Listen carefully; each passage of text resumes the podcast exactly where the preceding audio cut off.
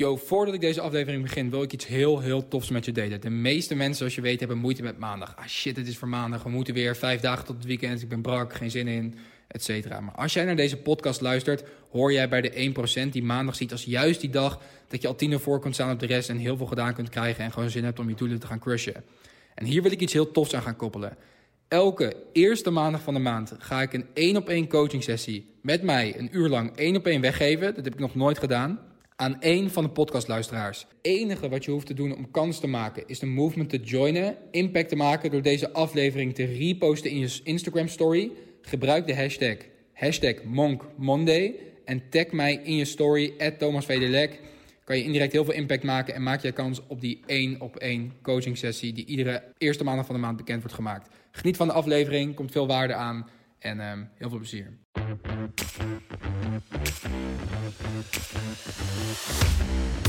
Alright, goed dat je op play hebt geklikt en naar deze podcast luistert. Ik wil het vandaag kort houden, um, maar het zit me een beetje in de weg, omdat het is gewoon zonde.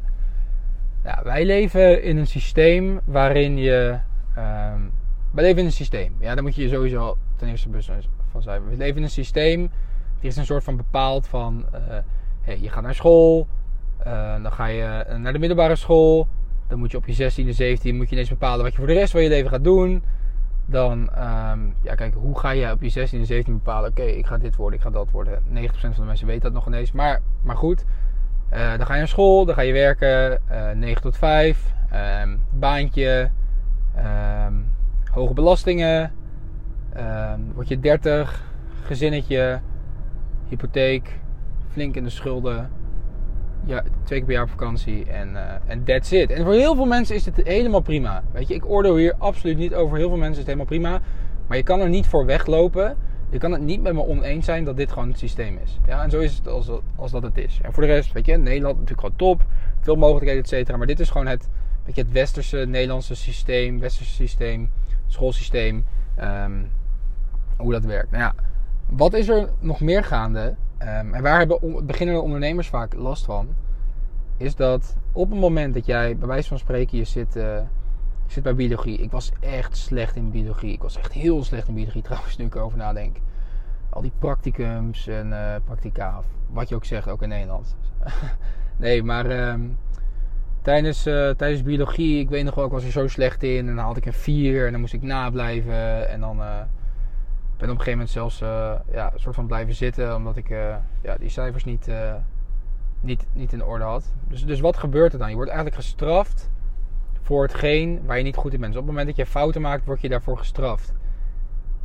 Dat is hoe het schoolsysteem werkt. Op het moment dat je lage cijfers hebt, ga je bijvoorbeeld niet over. Moet je blijven zitten. En degene die dat wel goed doen meteen, die gaan over. Op het moment dat jij je huiswerk slecht hebt gemaakt, moet je dat bijvoorbeeld overmaken, krijg je opnieuw huiswerk. Dus je eigenlijk gestraft voor de dingen die je niet goed doet. En wat heel veel ondernemers doen, vooral beginnende ondernemers die dus uit het systeem komen, nou 99% van de, van de mensen natuurlijk, waaronder ik zelf, is dat zij ervan uitgaan van hé, hey, ik moet alles goed doen in het ondernemerschap.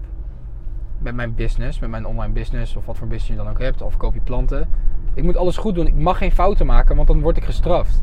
Want dat is hoe het systeem in elkaar zit. Dat heb je op school geleerd, dat deed je altijd. Als jij iets verkeerd doet, iets gaat niet in één keer goed, dan word je daarvoor gestraft. En op het moment dat je dat dus uit de weg gaat, en heel veel beginnende ondernemers gaan dit uit de weg.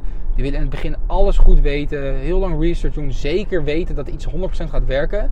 Dus die gaan, die gaan maar fouten uit de weg en die willen het allemaal zeker weten. Als jij niet bereid bent om fouten te maken, ga je nooit, maar dan ook nooit succesvol worden. En ik snap dat je zo denkt. Waarom?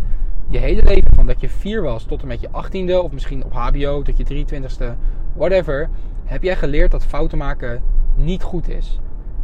En in het ondernemerschap, degene die de meeste fouten maakt en die ze het snelst oplost en daarop anticipeert, die wint. Ja, dus als jij geen fouten wil maken, dan raad ik je persoonlijk aan om bij de bloemist te gaan werken met twee verschillende soorten bloementypen. Dan ga je geen fouten maken. Ja, dus als jij gewoon onderneemt, uh, niks mis met een bloemist. Als jij gewoon wilt gaan ondernemen,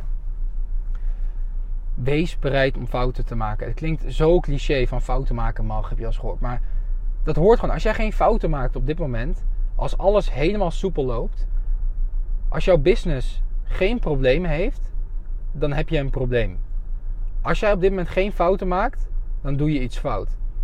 Onthoud die goed. Fouten maken is goed. Als je dat alleen maar uit de weg gaat, zal je nooit succesvol worden. Ga even na. Succesvolle mensen, Tony Robbins, Robert Kiyosaki, Warren Buffett, Cristiano Ronaldo, uh, Kobe Bryant, al die gasten. Denk je dat zij geen fout hebben gemaakt? Denk je dat bij hun alles goed ging? Denk je dat toen Ronaldo ging beginnen met voetballen, dat hij meteen wist hoe alles ging lopen?